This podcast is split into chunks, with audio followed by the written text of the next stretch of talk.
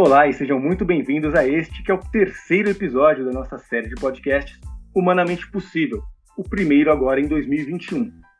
Para começar esse ano de uma maneira um pouco mais leve, trazemos um tema um pouco mais irreverente, falando sobre liderança, mas da ótica das nossas séries favoritas. O elenco de hoje está um pouco mais recheado, contando comigo, Pedro Oliveira, seu apresentador, e outros três especialistas aqui do Power Group que vou apresentar para vocês. Começando por Maria Tipe, gerente de marketing do Power Group. Seja muito bem-vinda, Marília. Oi, Pedro. Oi, pessoal. Prazer estar aqui. Obrigada pelo convite. Seguindo com o Leandro Fernandes, que é líder de pessoas e cultura aqui no Power Group. Tudo bem, Leandro? Olá, Pedro. Boa tarde. Um prazer estar aqui com você, com vocês, né, Marília e Milena. Obrigado pelo convite. E fechando o nosso elenco para falar sobre esse tema, Milena Pacheco, que é gerente de desenvolvimento de negócios aqui no Manpower Group. Tudo bem, Milena? Tudo bem, Pedro? Olá, pessoal. Muito obrigada pelo convite. E hoje a gente vai falar sobre liderança com essa ótica um pouco diferente de ficção. É, a gente fala muito de que a arte imita a vida, a vida imita a arte, e em séries e filmes isso pode ser muito real. É, personagens são construídos pelos seus redatores, pelos seus roteiristas, como pessoas reais com características positivas e negativas. E essas características que nós podemos analisar para encontrar ali se algum personagem ele é realmente uma liderança interessante. Para começar, vamos falar de uma das séries que tem uma grande longevidade na televisão, Grey's Anatomy, é uma série de hospital que segue uma médica e toda a equipe e a vida dessas pessoas entrelaçadas com as suas carreiras. O personagem escolhido de liderança é a Miranda Bailey e quem vai começar a falar sobre ela é o Leandro. Leandro, conta pra gente por que, que a gente vai falar da Miranda neste episódio do podcast. Vamos lá, Pedro. Bom, o pessoal deve ter. deve estar se perguntando, né? Por que a Miranda Bailey e não a protagonista da série, que é a Meredith, né? Meredith Grey. A Meredith, na verdade, ela não tem um papel tão forte de liderança. A Miranda, ela salta aos olhos por conta de várias características de liderança que ela tem. Ela tem grandes skills, fortes skills de liderança, né? Então, a Miranda ela inicia a série de uma maneira um pouco controversa. Ela era muito mandona, ela tinha uma questão de comunicação muito forte com as pessoas. Ela era chefe dos internos nessa época, ela ainda não era chefe de cirurgia, mas ela já aspirava a isso. Ela queria ser grande, ela queria crescer.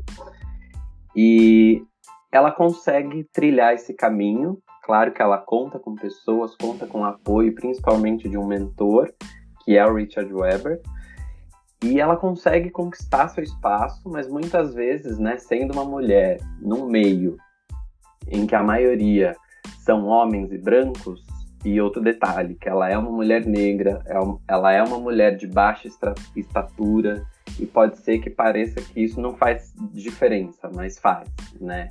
Ela tinha uma postura muito mais dura, depois ela passa a ter uma postura um pouco mais voltada a pessoas, até eu entendo que por conta desse caminho que ela triou.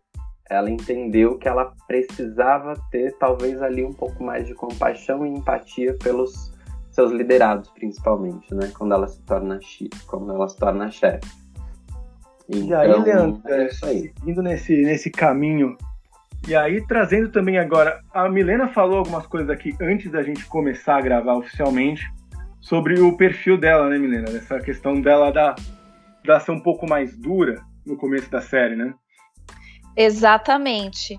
É, no começo da. Nas primeiras temporadas, na verdade, a Miranda ela imprime né, um comportamento mais objetivo, duro, frio até. Tanto que ela tem um, um apelido não muito bacana e agradável entre ali a, o pessoal que trabalha com ela, não só as pessoas que ela lidera, mas os seus pares, enfim. E, e, e, a gente consegue perceber que ao decorrer da série, com as crises, os acontecimentos que ela precisa ali gerenciar e lidar, ela começa a demonstrar fragilidades, o que é comum do ser humano, né? O ser humano não é um robô, nós não somos programados, nós temos sentimentos e a gente reage às situações. E eu consegui perceber assistindo Grey's Anatomy que a evolução dela é que ela foi é, é, literalmente demonstrando essa fragilidade, os medos, os anseios, esse lado mais humano dela para as pessoas. E isso foi muito positivo para a evolução dela como líder, porque nem sempre a gente precisa saber de tudo, ou a gente precisa estar 100% seguro de tudo, ou a gente precisa até ter comportamentos mais frios e objetivos para ganhar o respeito das pessoas justamente pelo que o Leandro falou, por ela estar tá num ambiente é, um pouco hostil em relação a ela, por ser mulher, por ser negra, enfim, por ter a, a, estatura mais baixa, enfim, por tudo que ele falou.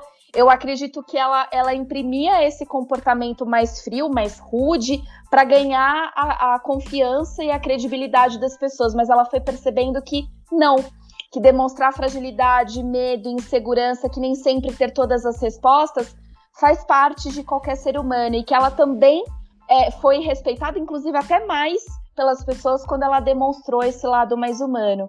Em que este personagem específico, a Miranda teve que escolher ali uma questão por conta de questões éticas, o lado pessoal ou o lado profissional.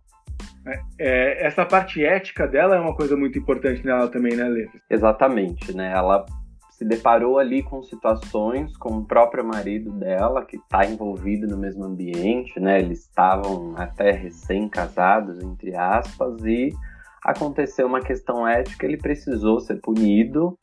É, isso transcorreu porque ela olhou para o que é certo, né? E não é fácil, né? A gente imagina, poxa, se eu tô na, na cadeira em que ela ocupa, que ela pode é, fazer vista grossa, talvez, fingir que não viu, poxa, é o marido dela, isso pode manchar a carreira dele, de levar uma boa imagem. E mesmo assim, sabendo dos riscos e sabendo é, do que acarretaria para ele, até a relação deles poderia ser estremecida, tanto que estremeceu, eles ficaram separados por um tempo, mas ela optou pelo que era certo, pelo que era ético, né? E não só nessa situação, mas em outras situações também.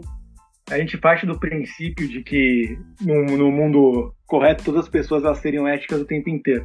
Mas não é assim nem na ficção e nem na vida real. Então esse é um traço muito importante para uma liderança, né? Conseguir diferenciar as questões e seguir eticamente sempre que possível. É, Uh, Mar, você puder trazer para a gente agora, eu lembro que você comentou, Marília, um pouco sobre a, como a gente consegue aproximar essas características da Miranda para o mundo corporativo. É, gente, eu tô aqui mais ouvindo do que comentando, porque justamente eu não assisti Grey's Anatomy. Talvez para algumas pessoas isso seja muito surpreendente, mas o, o fato é que quando eu era mais jovem, eu assisti muito Plantão Médico então deu uma saturada para mim em séries dramáticas que, que se passam em ambiente de, de hospital. Então eu optei por não assistir Grey's Anatomy, mas é interessante escutar porque, como você falou, né, Pedro, no início, a, a arte imita a vida, a gente já sabe. E aí a Milena estava falando de, da questão de como a Miranda ela se tornou uma líder com características mais humanas, né? Ela, ela cedeu ali um pouco a vulnerabilidade. Eu acho que isso é, é, é, fundamental. É um tema que eu considero ainda ser muito trabalhado no mundo corporativo. É recente a gente, entre aspas, aceitar que somos seres humanos antes de sermos profissionais. E, e é isso, né? A, a, série ela só consegue, imagino eu, manter essa longevidade aí de gente. Quantas você falou? 16 temporadas, se eu não me engano. Indo para a 17. É muita coisa, né?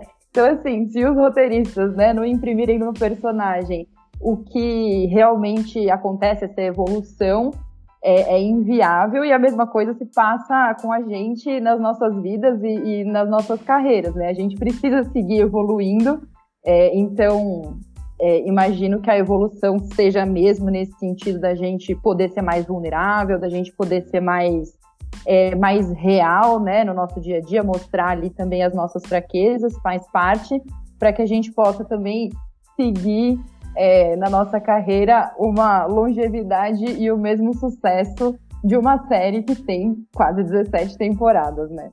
E aqui vale dizer que, assim, o líder, ele, ele é o portador, às vezes, de, de decisões difíceis, muitas vezes, né, de decisões difíceis.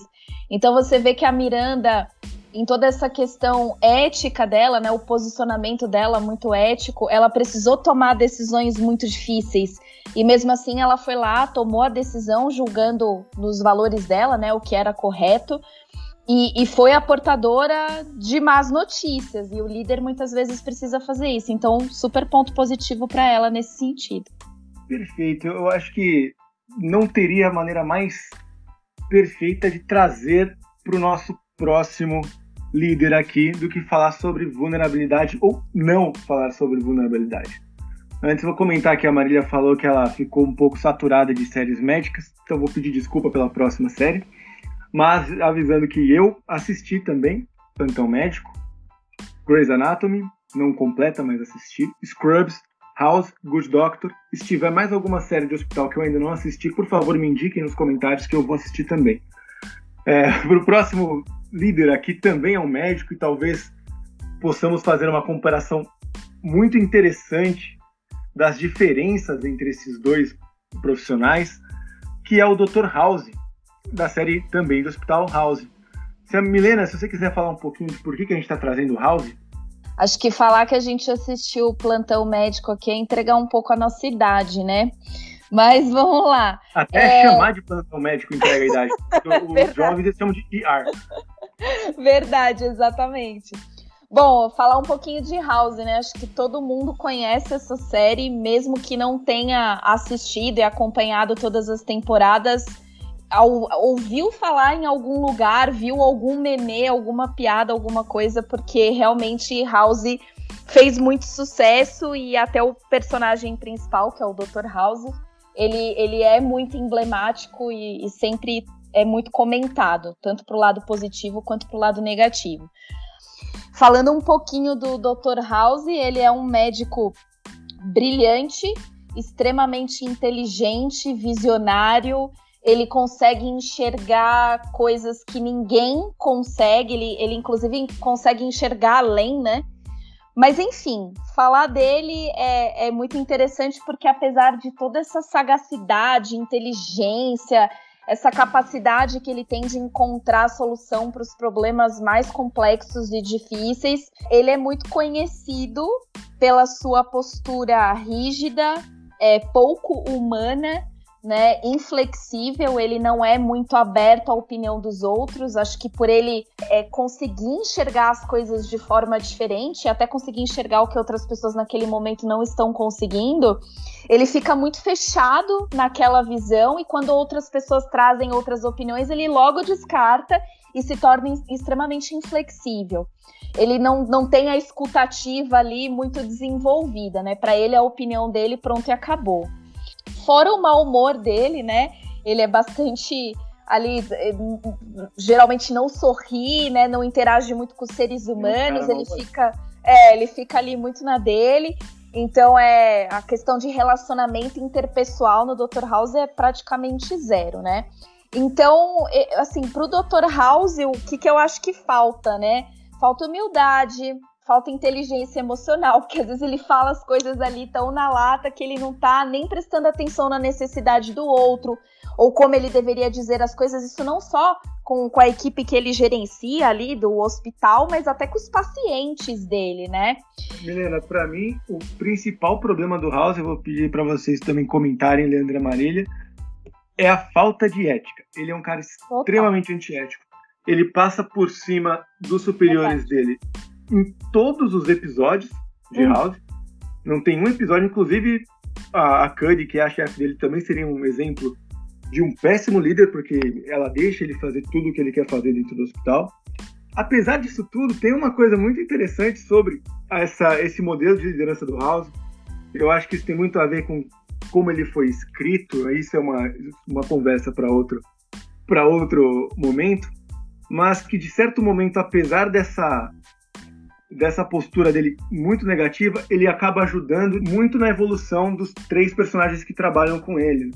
No momento em que eles evoluem a ponto de enxergar esses defeitos do House, eles acabam se afastando.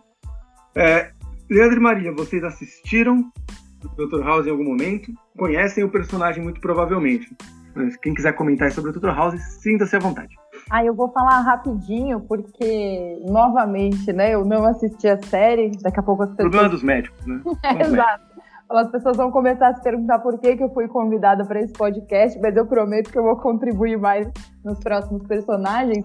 Mas é, o ponto é que eu estou escutando vocês falarem, sim, óbvio, né? Eu já conhecia um pouquinho é, sobre, sobre o House, né? Foi muito, é muito polêmico, todo mundo fala.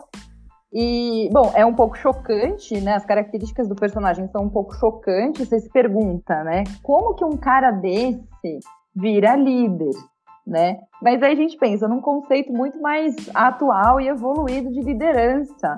E a verdade é que, infelizmente, não faltam pessoas assim, né, no mundo corporativo.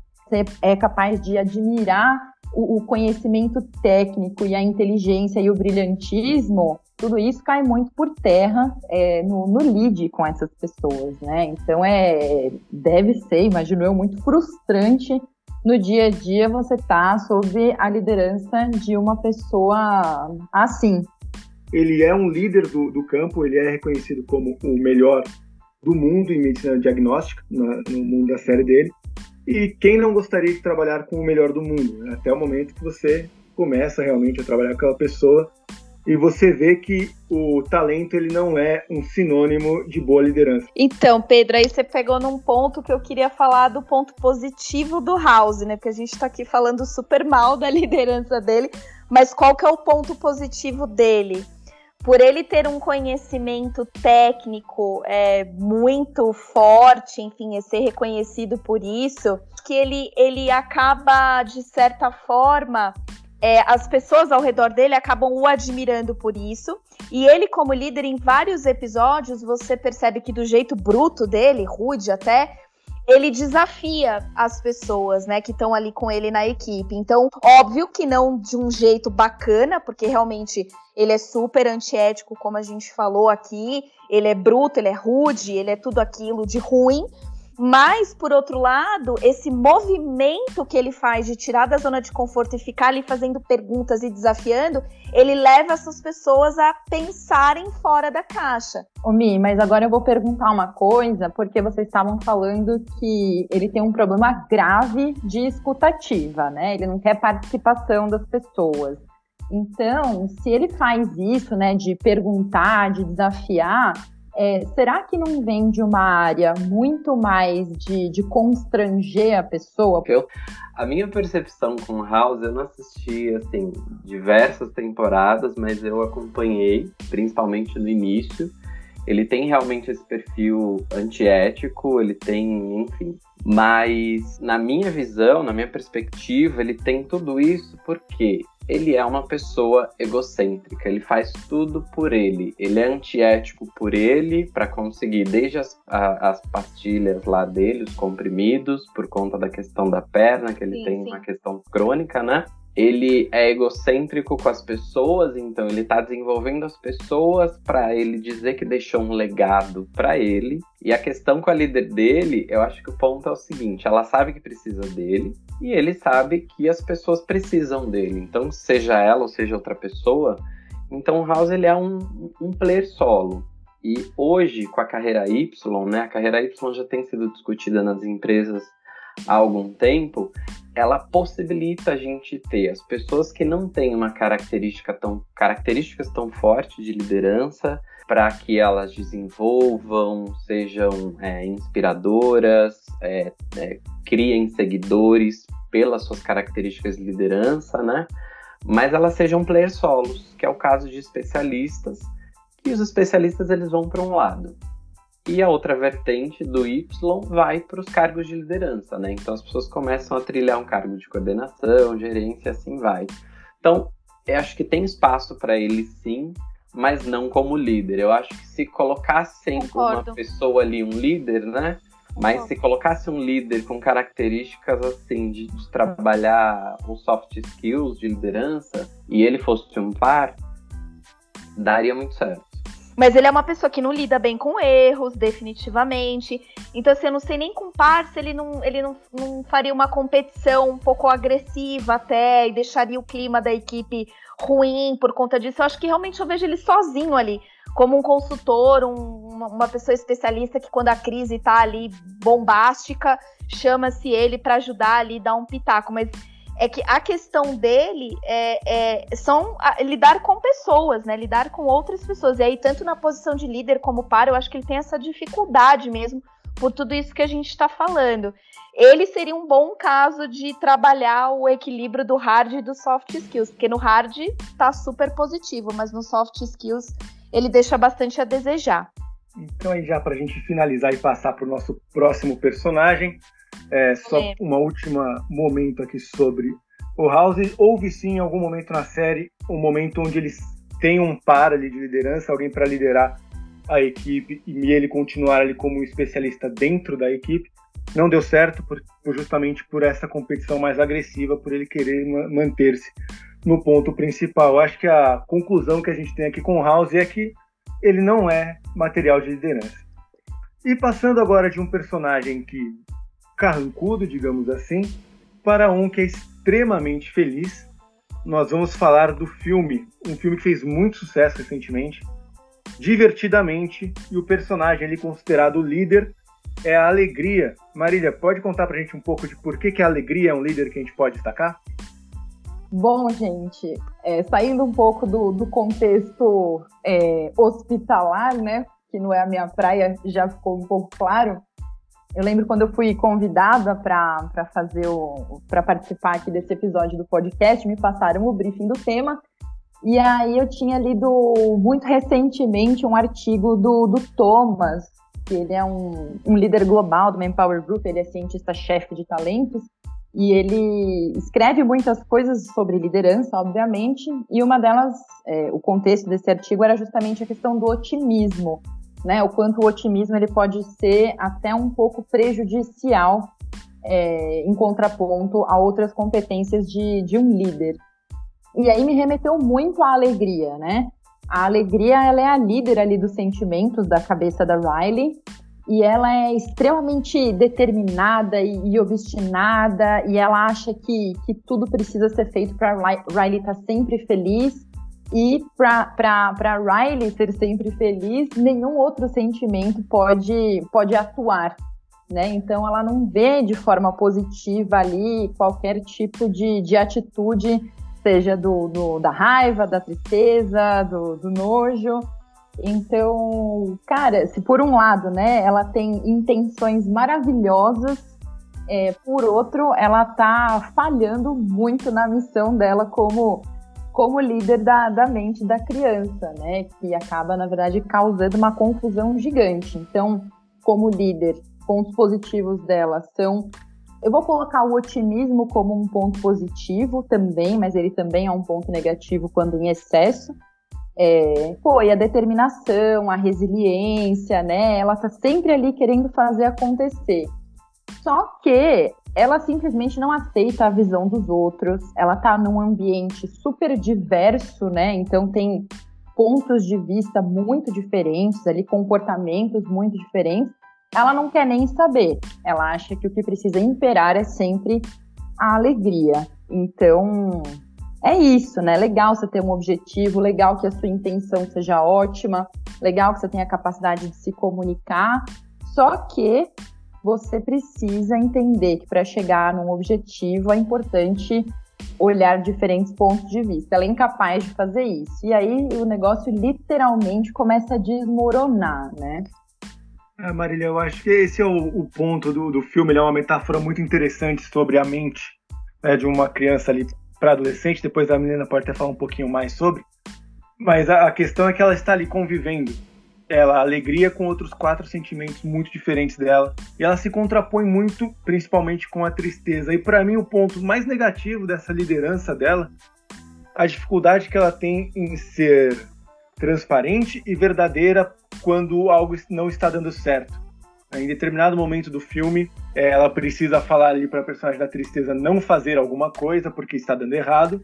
E em vez de ela usar as palavras, ser transparente, uma das características aí mais importantes do líder hoje, ela inventa alguma outra coisa para a tristeza fazer. Então, desviando a atenção dela para que ela não precise encarar, nenhuma das duas precisa encarar aquele, aquele momento ruim, aquela decisão, aquele momento difícil de uma conversa e um feedback negativo. É verdade, e eu sei que a Milena e o Leandro vão complementar, mas só uma coisa que me passou agora pela cabeça, a gente volta até a questão da vulnerabilidade, né? Se a gente pensar, ela não, não demonstra nem um pouco a vulnerabilidade Exato. dela. Ela tá sempre feliz, sempre pra frente, sempre otimista, vai dar tudo certo, é tudo é alegria. E cadê a vulnerabilidade, né?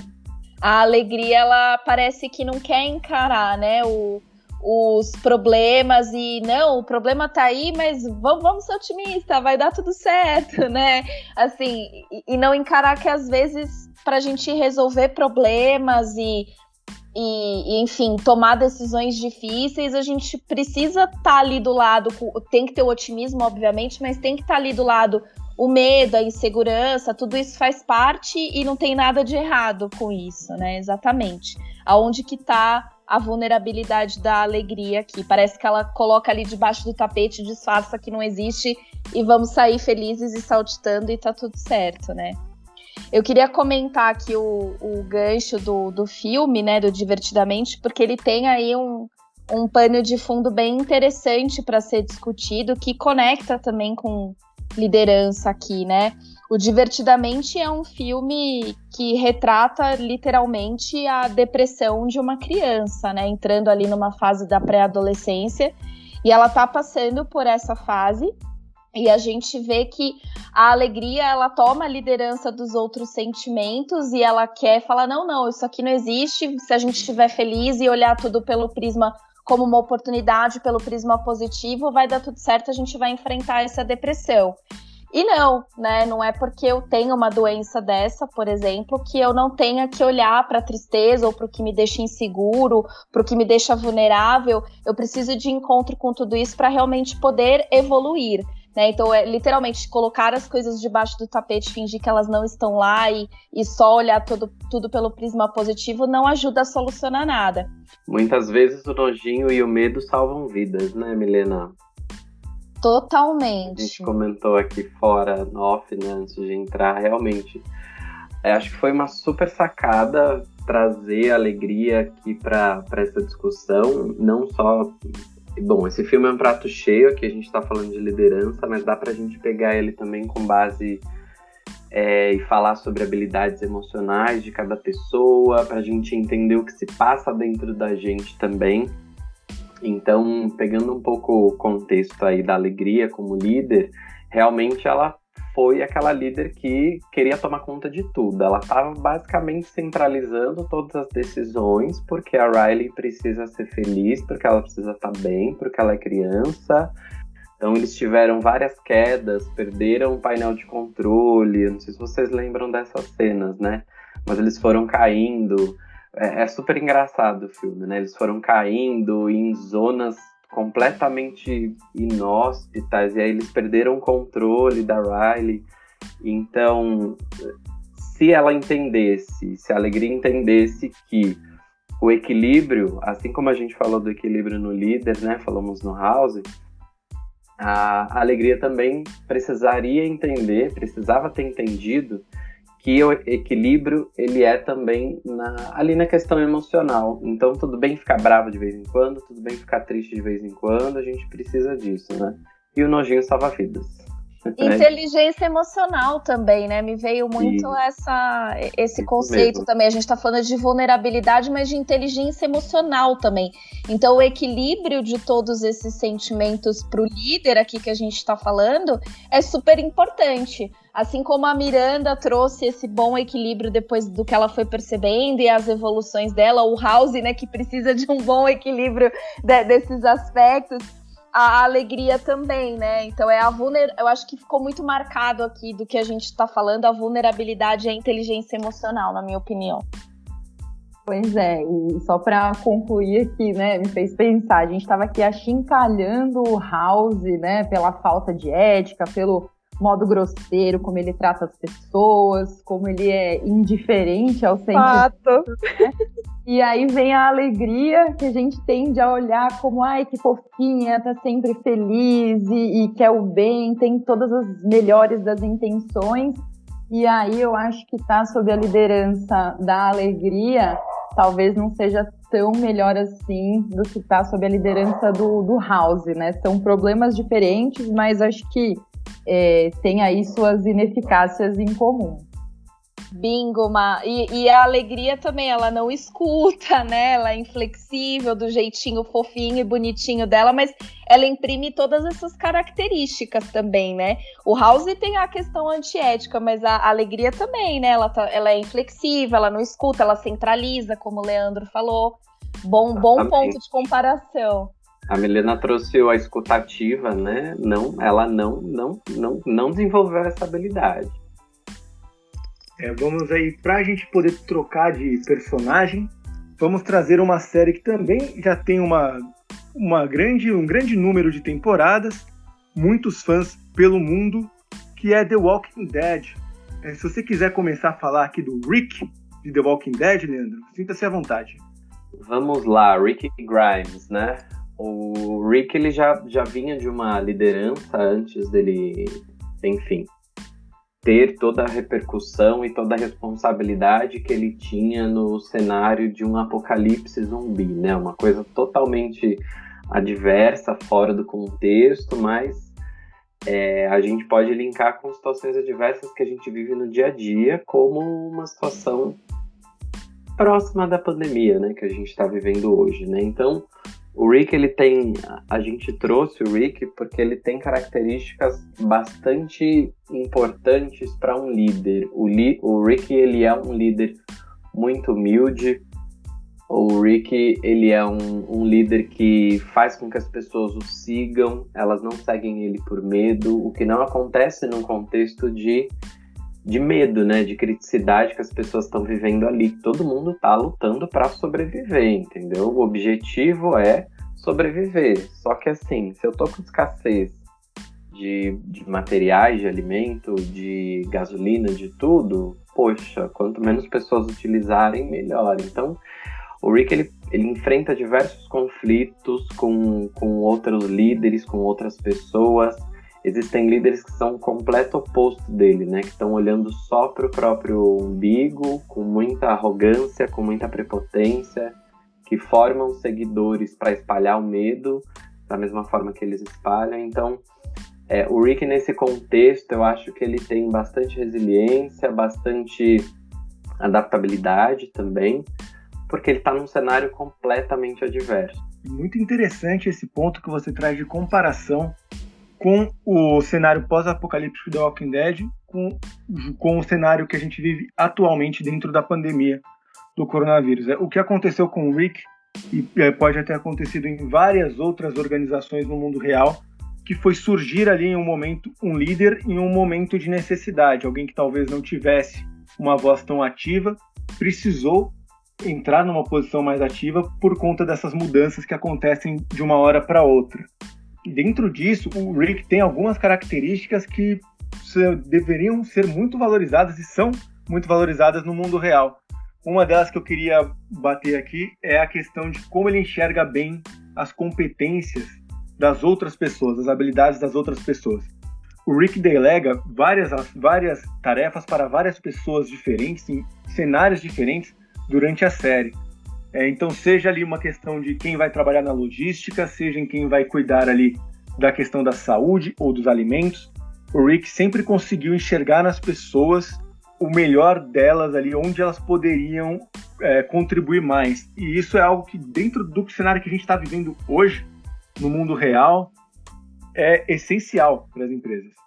Ai, gente, eu vou, vou, enfim, dar aqui uma opinião que ela é bem diferente do que vocês estão trazendo.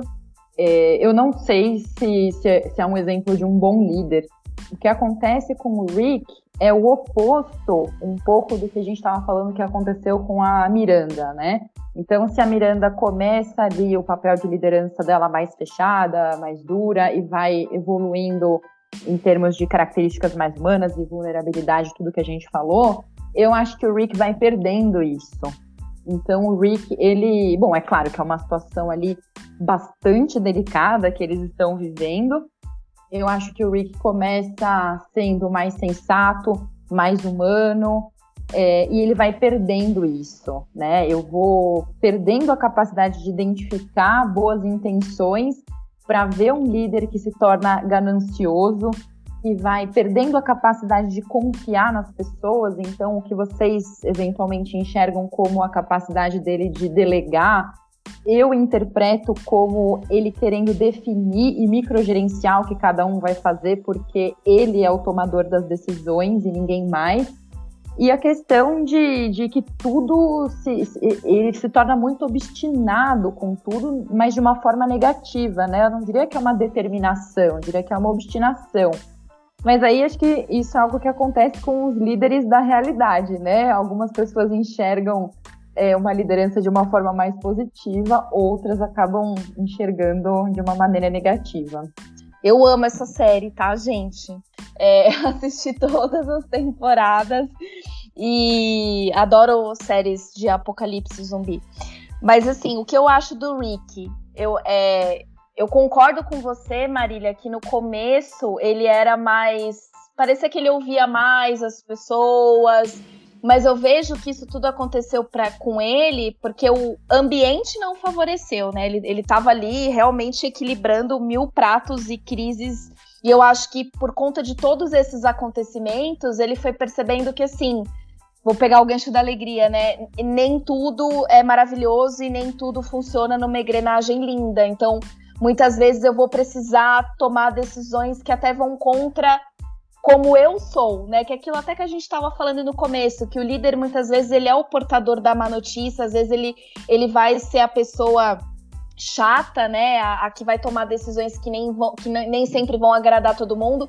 E eu acho que isso acontece com o Rick, não porque ele se torna ganancioso ou algo do tipo, mas porque ele começa a perceber que muita que por ser líder de todo aquele time, né? E ele até é voltado para ser líder de uma forma natural. Ele nem quer aquela posição, mas naturalmente ele já tem aquilo tão nele que ele, quando percebe, ele está liderando todas aquelas pessoas. Mas eu acho que ele mudou pelo, pelo cenário, porque ele percebeu que, como líder, ele não vai poder ser bonzinho o tempo todo. E a gente sabe que numa posição de líder isso acontece.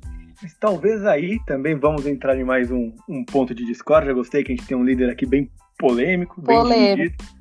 É, o, talvez esse seja o principal ponto negativo da, da liderança do Rick. No momento em que as decisões dele acabam criando situações que não são as esperadas, resultados que não são os esperados por ele, o, o movimento dele não é de abrir, ele é de centralizar. Talvez esse seja o, o, o ponto ali mais negativo que a gente pode enxergar. Assim, é claro que é, vamos ignorar o fato de que eles estão fugindo de zumbis é, para viver no dia a dia e tentar olhar só para a liderança dele ali, ele vai se tornando, sim, a cada insucesso, uma pessoa mais fechada e numa liderança mais retraída. Aquilo que no começo era uma questão positiva dele tomar iniciativas e ser um líder, dele enxergar os papéis que as pessoas podem é, fazer ali para auxiliá-lo, ele vai se tornando cada vez mais controlador. Em vez de, de iniciativa, a gente pode trocar para controle. É, em vez ali dele ser uma pessoa que enxerga as pessoas, ele pode ser alguém que está microgerenciando. E claro, isso tem a ver com o ambiente, mas a gente, a gente transporta essa, essa visão do Rick para o mundo corporativo no mundo real, é, essas reações elas não são as mais, as mais bem-vindas. Né? Quer dizer, se algo não está dando certo, o ideal é hoje que você compartilhe mais, que você enxergue mais, que você ouça mais os outros. Ou talvez até que você delegue a questão das decisões. O Rick faz o contrário. Né? Pois é, e eu acho que quando a gente, né, Mi, você trouxe a questão do ah, o ambiente não é muito propício, é muito desafiador e, e, e ele é obrigado a tomar decisões cada vez mais difíceis eu, eu tô de total acordo com isso, né? Vai se tornando cada vez mais difícil a sobrevivência, porque uhum. é, é, é, disso que se trata a série, né? E o papel dele ali é toda uma luta pela sobrevivência do grupo. Mas eu acho que é nessas horas que o, o verdadeiro líder ele se, ele se mostra, né? Então eu vou muito em linha com o que o, Pedro falou sobre, né? Será que no momento que a coisa apertou, o caminho que ele passou a seguir é, é, o ideal de uma liderança? Talvez no contexto do apocalipse zumbi não tivesse outra possibilidade, mas no mundo corporativo, né, fazendo de novo o paralelo com a situação que a gente vive hoje, o verdadeiro líder ele vai conseguir superar essa crise com atitudes que eu particularmente não entendo que foram as atitudes que o, que o Rick adotou ali na posição de liderança dele. Então, deixo aí a polêmica. É bem polêmico mesmo. Mas acho que ele. ele uma coisa assim, um ponto interessante que eu tô falando aqui, tô pensando também, né? Por um lado, ele não tinha que carregar toda essa responsabilidade e pressão só porque ele era o líder, né? Acho que ele podia realmente ter contado mais com o apoio das pessoas, como ele fazia no começo. É que eu acho que aquela situação foi pressionando tanto ele, tanto ele, tanto ele e ele se sentindo responsável por tudo ali, que ele começou a se fechar, né, e se tornar essa pessoa aí mais introspectiva, mais, né, de, deixa que a bronca eu tomo. E não, né? Acho que todo mundo é aquilo que a gente falou, né? Todo mundo tá junto nos momentos bons, mas tem que estar tá nos ruins também. Fui falando e fui aqui filtrando tudo que vocês falaram e fui chegando num consenso. Concordo, vai. Vou dar o braço Acho que pra gente finalizar aqui a análise de Rick Grimm, se vocês discordarem de mim, por favor, os canais estão abertos, mas podemos dizer que ele tem um material de liderança muito bom, ele tem várias skills de liderança que o colocam como uma pessoa que pode ser um grande líder, porém, ele precisa entender melhor que as situações adversas, ele precisa de auxílio das pessoas, e não de ficar centralizando cada vez mais as decisões. Por isso que para frente ali, Rick até a terceira temporada um bom líder, da terceira para frente questionável. Com certeza, eu acho é. que o Rick se beneficiaria, beneficiaria muito de um coaching. todos eles, né? todos eles. Maravilhoso, Marcos. Fazer um assessment para achar os pontos certos dele depois ele entrar num coaching aí para, olha, você quer sobreviver, mas também tem pontos aqui que não precisa ser desse é, jeito. É, isso aqui né? tá um comigo. ponto legal, né, de discussão, assim, porque às vezes o líder, ele, ele óbvio, ele tem ali uma a responsabilidade pelo time, obviamente, né, ele responde ali. É, no caso do Rick, ele respondia pela sobrevivência de todo aquele time, mas, poxa vida, né? Não precisava ser essa pressão que ele mesmo se colocou, né? Por que, que ele não, não continuou contando com as outras pessoas para ajudar? Por que, que ele não falou quando ele estava sentindo medo? Olha a vulnerabilidade aí de novo, né? Acho que a conclusão desse podcast vai ser essa, né, gente? Mas é. Por que, que realmente ele não verbalizou e pediu ajuda? Acho que é isso. Ele tomou muita responsabilidade só para ele e virou aquela bola de neve, né? Milena, tudo bem dar spoiler das séries e filmes, mas não dá spoiler do final do podcast. É, é verdade, né? Não, eu já tô mas aqui tudo bem, porque nós chegamos ao final, infelizmente. A gente tinha até mais coisa planejada, mas nosso tempo não deu. Vamos, já fica o convite aqui para vocês uma segunda rodada com outros líderes para a gente conversar um pouco mais. A questão da vulnerabilidade bate muito no quando a gente está falando de construção de roteiro por conta da jornada do herói. Né? Na jornada do herói, que é o que baseia a maioria das, dos contos que a gente tem na, em séries e filmes, demora muito tempo para que o herói ele aceite e entenda os seus erros. Por isso, quase todos esses personagens eles têm essa dificuldade da, de enxergar a vulnerabilidade. Nós também, como pessoas, passamos por algo muito parecido. Demora muito para a gente conseguir enxergar os nossos pontos fracos e aceitar a nossa vulnerabilidade. Gente, agradeço muito a participação de vocês três, Milena, Marília e Leandro. Foi muito divertido. Vamos com certeza repetir. Muito obrigado, gente. Se quiser se despedir. Obrigada, gente. Foi muito bom participar. Se deixasse, ficaria aqui até 10 horas da noite. Obrigado, Pedro. Obrigado pelo convite. Foi um prazer participar com vocês, Marília e Milena. Também foi ótimo. Muito obrigado, pessoal. Foi um aprendizado. Maravilhoso, gente. Também adorei participar. Muito obrigada pelo convite.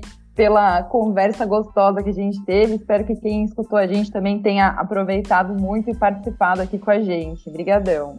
E para você que está nos ouvindo, não se esqueça de marcar o nosso podcast no Spotify como um dos seus favoritos, ouvir os episódios anteriores e seguir as nossas redes sociais para saber quando serão lançados os próximos episódios.